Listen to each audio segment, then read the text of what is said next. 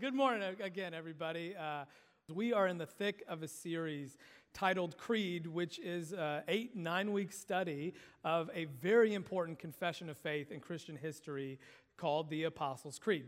And that video actually answered the question really, where did the apostles come from? Like, what was the origin of the creed? Which is a question that I know some folks have had. And I thought that this video did a, a really good job kind of capturing some of the main points, especially uh, that bringing out the, the idea of the old Roman creed that we have uh, just shortly after Jesus dies, this, this confession of faith that really is, is the backbone, really the core of the Apostles' Creed that we say today. And that there were a lot of of creedal confessions that were happening very early on in Christian history as a way for people to, to say what they believed. And, uh, and I think another really important question uh, th- that I try to answer every week is why are we studying the Creed? Why are we spending eight or nine weeks studying um, the Creed? And I, I just want to be very clear about this. We're not preaching the Apostles' Creed every week. We are, we are, we are opening the Bible and preaching from the Bible to understand it. But the, the Creed is something that the church has found extremely helpful in trying to put together the story of Jesus and say, what are those parts of it that are most important, most essential to Christian faith? Faith make up the core of the story of redemption that we have in Jesus Christ. And so studying the creed gives us this like narrative arc in understanding the redemptive work that God did through Jesus through through Jesus. And so one of the things uh, related to that that I actually challenged y'all to do in week 1 is is memorize the Apostles' Creed. I gave you the Apostles' Creed challenge. And there are 108 words in the Apostles' Creed. I challenge you to sit down and over the course of the next few weeks learn every single one of those words so that you could do this by heart with your eyes closed and um, faster than your kids because uh, they learn really fast. And, uh, and I know that some of you guys have uh, did that and actually got it really quick. I know some of you guys are still working on it, which is awesome. And some of you need to know that it's still not too late, right? That you still got the ability to do this. I'd really encourage you to do it. I think you're going to benefit greatly from it. We handed out some resources to help you do that. There uh, was a bookmark. I don't know how many are still left, but in the back of chairs, there's still some in the back and in some of the slat boards outside. Encourage you to get one. Take it, read it every day, and then close your eyes and see how far you can you can get with it. If you got kids at home, do this night at, at night as part of the, the prayer time that you have together, um, and you'll be surprised how fast your kids can do it. And then what I asked everybody to do is on the last week of school, May 20th, is to go on, um, to get onto social media and let's just blitz it with the creed under this heading, We Creed Hard, right? This is how we join our voices with the church for, for almost 2,000 years that have said these words about what we believe. We believe this in our hearts, we confess it with our tongues, as the scripture says, and we are happy to add our own little 21st century spin and creed hard with the church for, for the last 2,000 years. Okay, today we're going to study um, one of the lines in the Creed uh, and try to understand what it means when it says, Jesus ascended into heaven. Jesus ascended into heaven. I believe that Jesus ascended into heaven.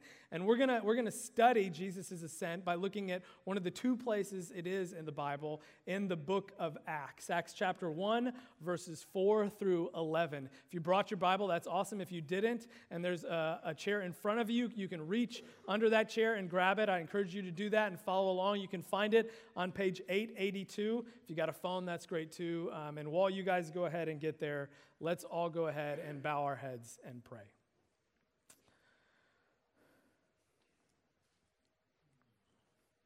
Heavenly Father, um, we are here this morning uh, on, on the day that you told us to set apart, to worship, to come before you, to open our hearts and our minds, to learn, to remember who it is that is Lord of, of the universe, who is King of our lives, and, and God, we just thank you for this chance to come and open up your word and try to understand it, Lord. I just pray that as we try to understand what it means and what's the significance of your ascent, that, um, that, that, that, we would get something here, that some, something would attach to our hearts and our minds, and, and your Holy Spirit would be at work to help us just understand who you are a little deeper to know what that means for us a little more so that we, we would have a, a stronger relationship with you, that we would obey you more, that we would love you more, that we would seek your heart more. And I just pray that somehow uh, we, we would do that through studying um, this part of, of the Bible. May the words of my mouth, Lord, and the meditations of all our hearts be pleasing in our sight. God, you are a rock and our Redeemer. Amen. Amen. All right. Acts chapter 1, verses 4 through 11. On one occasion, while he, Jesus, was eating with them, he gave them this command Do not leave Jerusalem, but wait for the gift my Father promised, which you have heard me speak about. For John baptized with water, but in a few days you will be baptized with the Holy Spirit. Then they gathered around him and asked him, Lord, are you at this time going to restore the kingdom of Israel?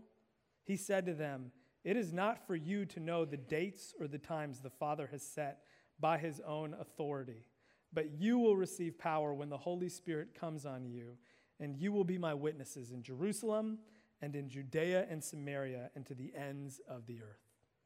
After he said this, he was taken up before their very eyes, and a cloud hid him from their sight. They were looking intently up into the sky as he was going, when suddenly two men dressed in white stood beside them. Men of Galilee, they asked, Why do you stand here looking into the sky? This same Jesus who has been taken from you into heaven will come back in the same way you have seen him go into heaven.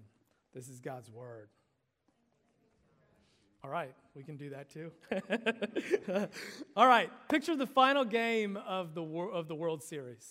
And that is uh, an image that will be of Minute Maid Stadium. That's this year. So, what that means is October 31st, Game 7 is happening here in Houston, right? The Astros are going to be in it. Imagine that, okay? So, it's Game 7. That means the series is tied 3 3 right? And let's just rev up the suspense here. It is the bottom of the ninth inning. It is uh, there are two outs. There are three men on first, second, and third. The bases are loaded, full count, three and two. The opposing team's best pitcher is on the mound, and who is at bat for the Astros right now? Is it uh, Carlos Correa? Is it Jose Altuve? Is it, I said accidentally, Jerry Springer? Um, last, it's not Jerry Springer, it is George Springer.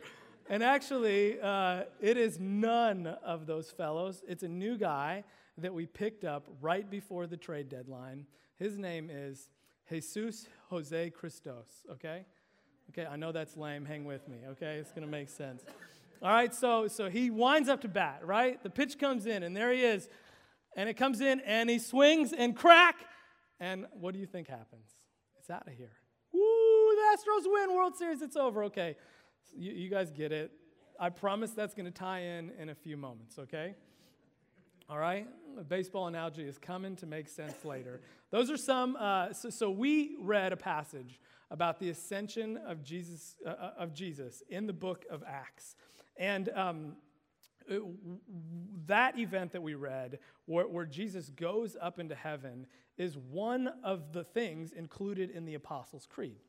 And what that means is that the early church considered that specific event to be highly significant, that it was meaningful, that it mattered, right? They, they, they take the economized word space, 108 words of the Apostles' Creed, and it's over 10 of them that are dedicated to this singular event. And so it has to matter. But here's, here's the thing about, the, about, about this line of the Apostles' Creed.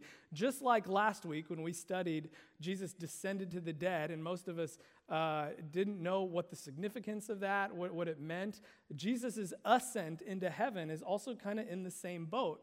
Really, two things that I, I realize happened with it. One, a lot of Christians don't even know that it happened. They've never read this part of the scripture, right? We, we didn't get to this part of Acts. We don't know that there was a time where Jesus ascended into heaven. Or two, even if we do know that it happened, we're not really sure what its significance is. We don't know why it mattered because when we read it, it feels like. Um, like a postscript, like a footnote, like an add on, and we're not quite sure if we even want it or not. Like, would you like a side of ascension with your main dish of death and resurrection? And we're like, uh, I guess, right? You know, I, we don't really fully understand why it's important or if we want it at all. But, but um, uh, here's, here's the thing this is where the baseball analogy ties in and can really help.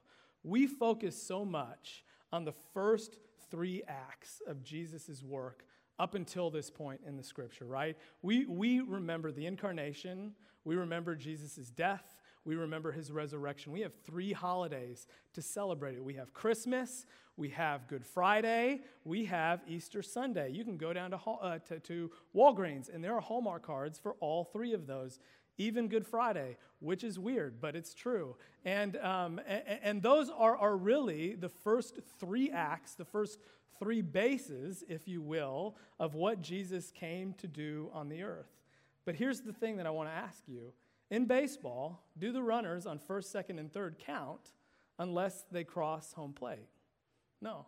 It makes no meaningful difference at all. In fact, they are left batters or runners on base, I forget what you say, and it's actually a negative thing. You don't want to leave runners on base because ultimately it doesn't make any meaningful difference unless they come around home plate, right? So here's the thing about the ascension. Biblically speaking, the ascension is what brings first, second, and third bases home. The, the ascension is what brings Jesus' work completely home. Jesus crosses home plate. Jesus Jose Christos hits a grand slam in the ascension and finishes the work that he came to do on earth by ascending into heaven. When he ascends, his life, death, and resurrection are all verified, they are confirmed, and then they are applied to the world and the universe for all time, right? And there, there is a pastor, theologian, scholar named Tim Keller, who is very helpful with some of the concepts that I'm going to share in, in this message, who said it like this The ascension is the detonator for everything else Jesus Christ did. The ascension is what takes who Jesus Christ was and did on earth and releases it into the universe and your lives with all of its healing power and benefits. The ascension matters, it's the detonator, right? It's very interesting to compare Jesus' work to a detonator. I like it. Okay, uh, I want to try to clarify further what I mean by that um, by first talking about the nature of the ascension. What happened in the ascension? What, what, what was the thing that happened when Jesus ascended into heaven? And I think the first thing to recognize is part of it was physical. There's a physical aspect to the ascension. And this is typically what we think about when we talk about ascension. When we say things ascend, we are saying that they move from a lower place to a higher place, right? A balloon ascends into the air and rises up into the sky. When we're on a plane and it's that nervous moment when the first wheel lifts up and we start going into the air and we feel it, right? That's a physical thing. We're physically ascending and we physically feel it. There's a physical aspect to ascension. And, and that's a, a part of what is being communicated here in the scripture. Let me read uh, just the end of our passage again. After Jesus said this, he was taken up before their very eyes, and a cloud hid him from their sight. They were there looking intently up into the sky. And so the disciples are there with Jesus. They're talking with Jesus. And I don't know exactly how this happens, but I guess he suddenly starts to rise up. He ascends. He's going into the sky. They're at eye level. And then they're just following him up until they are seeing him uh, hidden by a cloud and eventually gone, right? And it's really kind of a wild crazy thing that's right there in the Bible, but this is what the scripture says happened, and it's not speaking figuratively, it's not speaking metaphorically. That physical aspect of ascension is very much a part of the story. Jesus rises up into the clouds. And, and so there are some implications to the physical aspect of Jesus' ascension that are meaningful. Just to, to share a few, one, is that the fact that Jesus rises up alive, he leaves earth alive and rises up alive, is trying to tell us that Jesus is still alive right here and right now. Uh, Jeff did a great job with the kids in, in saying, How long is forever? He, that's how long Jesus is with God, alive. And, and, and the point of that is for us to know. We don't tend to think about this, but you know, did Jesus rise up to, to then take on a new form of life later? No. Like the idea is that Jesus rose up and exists in heaven fully alive now as he was before. What happened on Easter Sunday was therefore confirmed and verified and continued as Jesus sits at the right hand of God the Father right now. And it tells us we don't need to fear death now and we don't need to fear death ever because Jesus is absolutely still alive right here and right now. Another implication is that uh, Jesus uh, still rises up in his human, physical, resurrected body. Uh, his body is part of him being alive. He exists right now in a physical body. In, in the scripture, it doesn't tell us that he suddenly um, becomes invisible or he turns into some sort of ephemeral vapor, that he changes. He exists, he continues to exist fully man, fully God, as he always have next to God the Father. And what that does is it actually honors the human body. It says the resurrected body is part of God's plan for us uh, eternally in heaven. And, um, and actually, that's part of the creed, and we're going to get to it in, in a few weeks. The resurrection of the body is one of the things that we say we believe in in the creed. Okay, so those are some of the implications of, of Jesus' physical ascension. But really, if we focus too much on the physical aspects, we're going to miss uh, some of the deeper meanings that are part of the ascension that are really important. I don't know if, um, if some of you all remember this. I wasn't born yet. It happened in 1961, and I guess I just called you old. I'm sorry about that. But uh, there was a guy named Yuri Gagarin who was the first man into space. Does anybody remember when this happened, 1961? Yeah, and this was a, a, Russian fellow. The Russians beat the Americans into space, and he went up and came down. And uh, the Russian media, propaganda machine, kind of said, g- gave us a quote from Yuri. And he said this I went up to space, but I didn't encounter God. I went up to space, but I didn't encounter God. And I think what was really happening there is that uh, kind of the Russian media was taking a pot shot at, um, at the Americans, right? So we beat you into space. And by the way, Americans, there's no God up there. You're wrong about that too, right? And this is kind of what was going on. And it's interesting, actually, if you, if you bear down on that a little bit, it's probably not true because Yuri Gagarin uh, was probably a committed Christian who believed in God.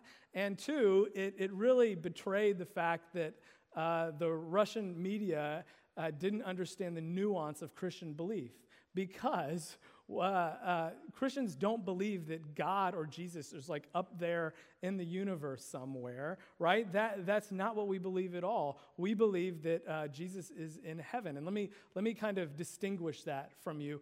Uh, what, what they were talking about was heavens, lowercase h, plural, right? And we see this in the Bible. When the Bible talks about this heavens, it's talking about the sky, the universe. This is, I think, Psalm 19. The heavens declare the glory of God, the skies proclaim the work of his hands. Heaven is, is in parallel there with skies. It's the same idea repeated twice, right? So, oftentimes in the Bible, when you read about the heavens, you're reading about what people would think of when they look up at the sky. Sometimes we talk about the sky and the universe in this way today. But when the Bible is talking about where Jesus went, it uses a different word, heaven. Uh, sometimes capital, singular. And that's the one that's used in our scripture in Acts, where it says, This same Jesus who has been taken from you into heaven will come back, right? And that's not just some sort of other spatial location, another hidden geographical place in this universe. Uh, what Christians believe, what is said in the creed, what's stated in the Bible, is that there's this heaven, and it's not just another place, it's really a different realm. It's an entirely different, like, place uh, where God is. And we don't really fully understand it. We only have hints of it from the scripture, but uh, it's definitely more of a spiritual place. It's where God rules and reigns, and God's rule and reign are at work and happening. And um, and there's a physicality to it, right? Because Jesus is alive with a body there, but there's also things that are different because God doesn't live within the limits of the space time continuum. And this is where uh, really I, we get into some of the why of the ascension. Uh, if Jesus was going to stay on earth, right, what would have happened is that he would have stayed constrained within all the limits that he had, just like you and I have when he was on earth, right? And think about some of the limitations that we have. We exist in a body, one body for all our whole lives, right? Um, we exist in one uh, space. We are in this room now. We cannot be in another place at the same time. Some of you sci fi geeks are thinking, not yet, okay? But uh, we, we live in one time, right? We only exist at this present moment and, and exist in a specific time from our birth to our death. Again, you space nerds are like, not yet. But, but those are the limitations that, that we have, that we understand. And, and Jesus, when you think about what he came and did, he experienced all those limitations. He lived uh, in one specific body right? All his life. He um, lived in one specific time, almost 2,000 years ago, right? He uh, lived in one specific place. He related to some specific people with the limitations of his specific body. And part of what actually theologians believe happened at the ascent is, is when Jesus ascends into heaven, all of those limitations kind of fall off right? He exists as God exists to the world, omnipresent, always present in all things. He's not limited, He is outside of time. Uh, he is um, experiencing and, and interacting with all of time in one moment. And what that means, even though it's hard to understand, is that his life and his, and his death and his resurrection now aren't limited to what they did in one moment, but, but now apply to all people in all times and at all places. Jesus brings it home, right? He who, who he was as our shepherd, all the ways that, that Jesus relates to us as our king, as our shepherd, as our mediator, as our intercessor, as our savior, that is enabled right here, right now, uh, an event and a, a, a, person who existed 2,000 years ago because Jesus ascends into heaven and, and now relates to all people at all times in all places. And you know, the, the scriptures actually really do point to this and kind of guide us to understand that there was an essential aspect to what Jesus did when he ascended into heaven. One example of this comes from John chapter 20. It's a story of the first story of the resurrection. Two Marys go to Jesus' tomb to, to see, uh, to, to actually mourn his death. And when they get there, the stone is rolled away, his body is missing, and they, they are concerned. They're overwhelmed. They're in mourning because they don't know what's happened. And so one of the Marys, probably Mary Magdalene, standing outside of the tomb crying. And a man comes to her and says, Woman, why are you crying? And she responds, They've taken away the body of my Lord. And um, and then uh, he, th- this, this man says her name, Mary, and it's Jesus. And she immediately recognizes that when, when she hears him say her name. And she goes over to him immediately, overwhelmed, overjoyed, uh, trying to take it all in and embraces Jesus and hugs him. And, and this is just like an image of a beautiful reunion of this woman who thought her Savior and Lord had, had died and was never coming back and is now standing before her alive. She's holding him with all the strength that she has, right? But here's, here's the really interesting thing about that passage. You know the next thing that is recorded that Jesus says to her? It, it's this Do not cling to me, for I have not yet ascended to the Father. What a, what a rude thing for Jesus to say. Like, he, you, she, she just found you alive, right? You were dead, man. You know, have some grace for this lady. Uh, but, but what that means is, what the text is trying to communicate is whatever Jesus said right there was really, really important. He knew that he still had work to do. And as good as it was for Mary to cling to, to, to him, she was going to have to let him go right? But that was good news because it wasn't the loss of his presence, it was going to be the magnification of his presence. When she let go of Jesus, she was going to gain him forever.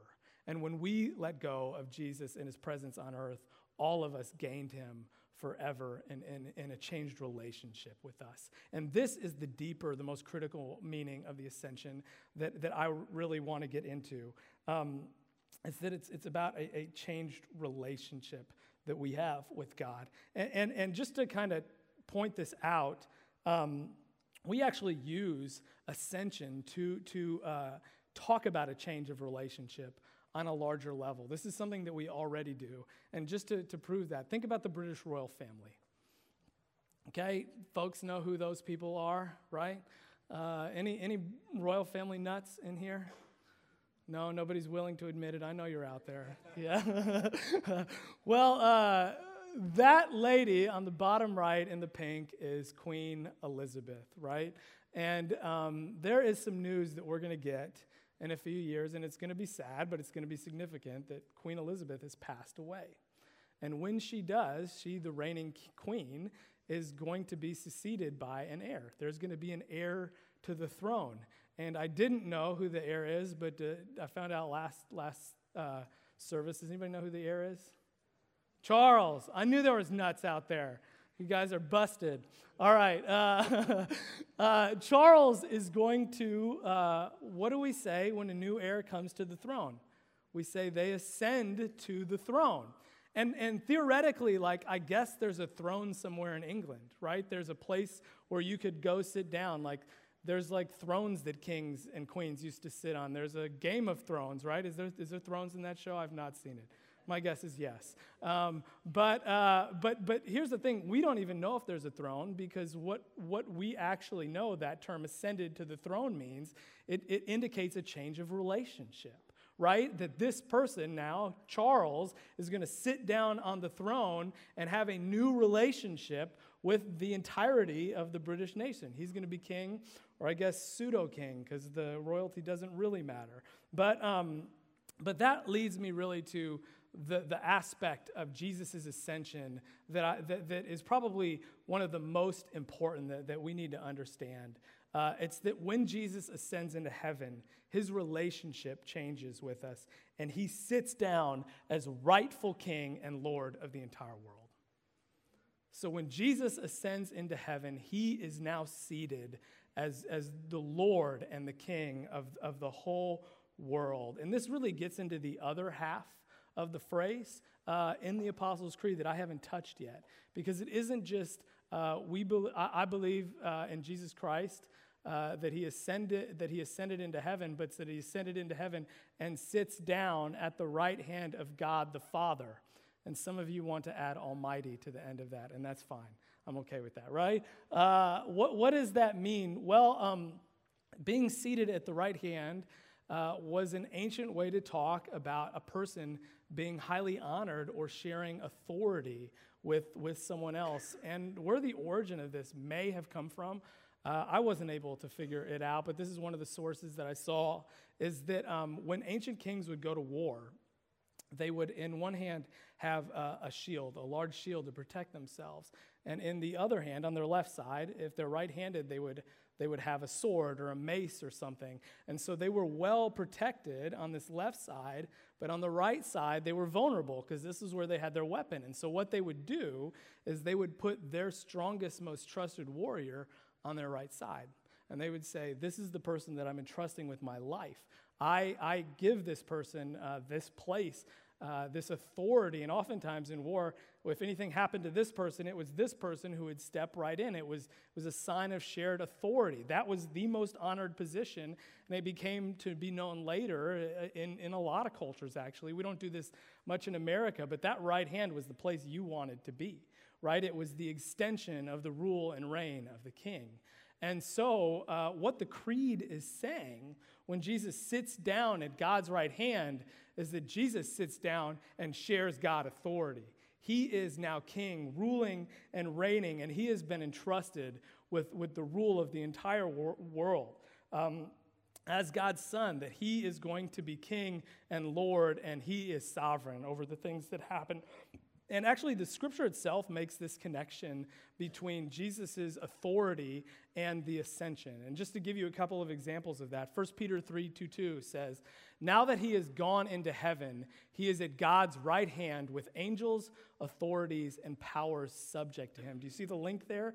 Because he has gone into heaven, now that he has gone into heaven, he assumes this place of authority. Here's another example in the book of Ephesians uh, chapter 1, 20 through 21, when he raised Christ from the dead and seated him at, the, at, at his right hand in the heavenly realms, he seated him far above rule and authority, power and dominion, and every name that is invoked, not only in the present age, but also in the one to come. Why is Jesus' name above every other name? Why is it the most powerful? Because he sat down at the right hand of God the Father Almighty. He is King and He is Lord, and that is true even today. And you know, when I think about uh, where this really practically hits for us, um, And you know, a lot of this creed has been abstract. Like you're learning a lot. It's theological concepts. It's hard to see exactly how it, how it makes sense and applies to our life here and now. This is one of the places in, in this line that I think is, is really important to know. Do you know that right now Jesus is at the right hand of God the Father Almighty and ruling and reigning as, as Lord and sovereign over this world? That is an incredible place of confidence for us. It can anchor our souls. You know, one of the things that, that comes to my mind here, uh, just knowing that there is the right king in the right place, is actually, uh, my mind tracks back to September 11th and, um, and this horrible thing that happened in our nation, right? When we saw uh, so many people die and buildings go down and our national security at risk and people were worried about what was going to happen and what had happened and and and you know um, shortly after that uh, the president came on and, and assured everybody, sat down in his place as president, and assured everybody that it was going to be okay, that we were going to deal with this, that we were going to respond. And it was this th- th- this thing that even if you didn't like the president, you felt good that there was somebody in that seat who had things under control, that knew what they were going to do and step forward and, and do on our behalf. And, and, and think, so, so think that was helpful then. Think how much more helpful it is to know that we have somebody much better than any president of the United States, whose heart is, is full of love, who overcomes the hatred of this world with the cross, who dies on the cross for our sins, and is going to, to, to work towards the redemption of all things in the way that Jesus, as sovereign, rules and reigns in the world. Right? That is an anchor for my soul. When I see craziness on the news, when I think about all of these out of control world leaders, there is a leader, a name above every other name that is so much better and stronger and sits down as king and will one day come again um, to judge the living and the dead. Amen. That's another part of the creed. Moving ahead of myself here. All right. But um, I want to move to really the last piece of the creed. And I'll just finish up here. When Jesus ascends into heaven, one of the things that happens is he then sends the Holy Spirit and the church on mission. Right? That's an important chronological piece in, in the biblical narrative. Jesus goes into heaven, he sits down on the throne. And what was the thing, if you remember in our passage from Acts, that he told the disciples to do right before he ascended. He said, I want you to wait for the coming of the Holy Spirit, right? One of the reasons he tells Mary that he needs to go and it's good for him to go is because soon he is going to send the Spirit. He says that actually with, with the disciples in the last night on the upper room. And this is good. It's going to be means God's presence is going to be active and at work with everybody. And then also in that same passage in Acts, before he ascends, do you remember what the other thing is that he said? He said, And I'm going to send you uh, to, to, to, into Judea and Samaria and to the ends of the earth. Right? His ascension is the thing that gets into place that then sends the church out on mission. Right? So the Spirit comes, the church is sent out on mission, and that is all done under the fact that Jesus sits on the throne and he is ruling and reigning. And um, I just thought that that was really cool. and, and next week, when we get to, uh, we're going to look at one holy Catholic lowercase c church. Uh, it's under the heading of the Holy Spirit. This is how this works. We, we, when you say in the Apostles' Creed, I believe in Jesus Christ, his only Son, our Lord, who was conceived by the Holy Spirit, born of the Virgin Mary, suffered under Pontius Pilate, was crucified, dead, and buried. He descended to the dead. He rose again on the third day and ascended into heaven, where he is seated at the right hand of God the Father Almighty from whence he shall come to judge the quick and the dead. What happens right next after he's ascended into heaven? I believe in the Holy Spirit, right? And I believe in the Holy Catholic Church, right? So there's that link, and, uh, and it's really important, and it's enabled because Jesus is on the throne, all right? We got it? Understand it? Jesus Jose Christos hits a grand slam in the ascension. If you remember one thing, go with that, all right? Let's pray. Lord, we thank you uh, for this chance to open up your word and to think theologically and to understand why your ascension mattered, to see how you bring everything home, to know that you are at work in this world right here and right now, that you are fully alive at God's right hand, and, and that you, you have sent us into the world to share in the mission that you have in redemption, that we get to be servants of the King who is ruling and reigning and will come again. And I just pray that something today would anchor itself in our hearts and our minds and, and just move us to trust and love you more with the confidence that you are our ruling and reigning King. It's in your name, Jesus, that we pray. Amen.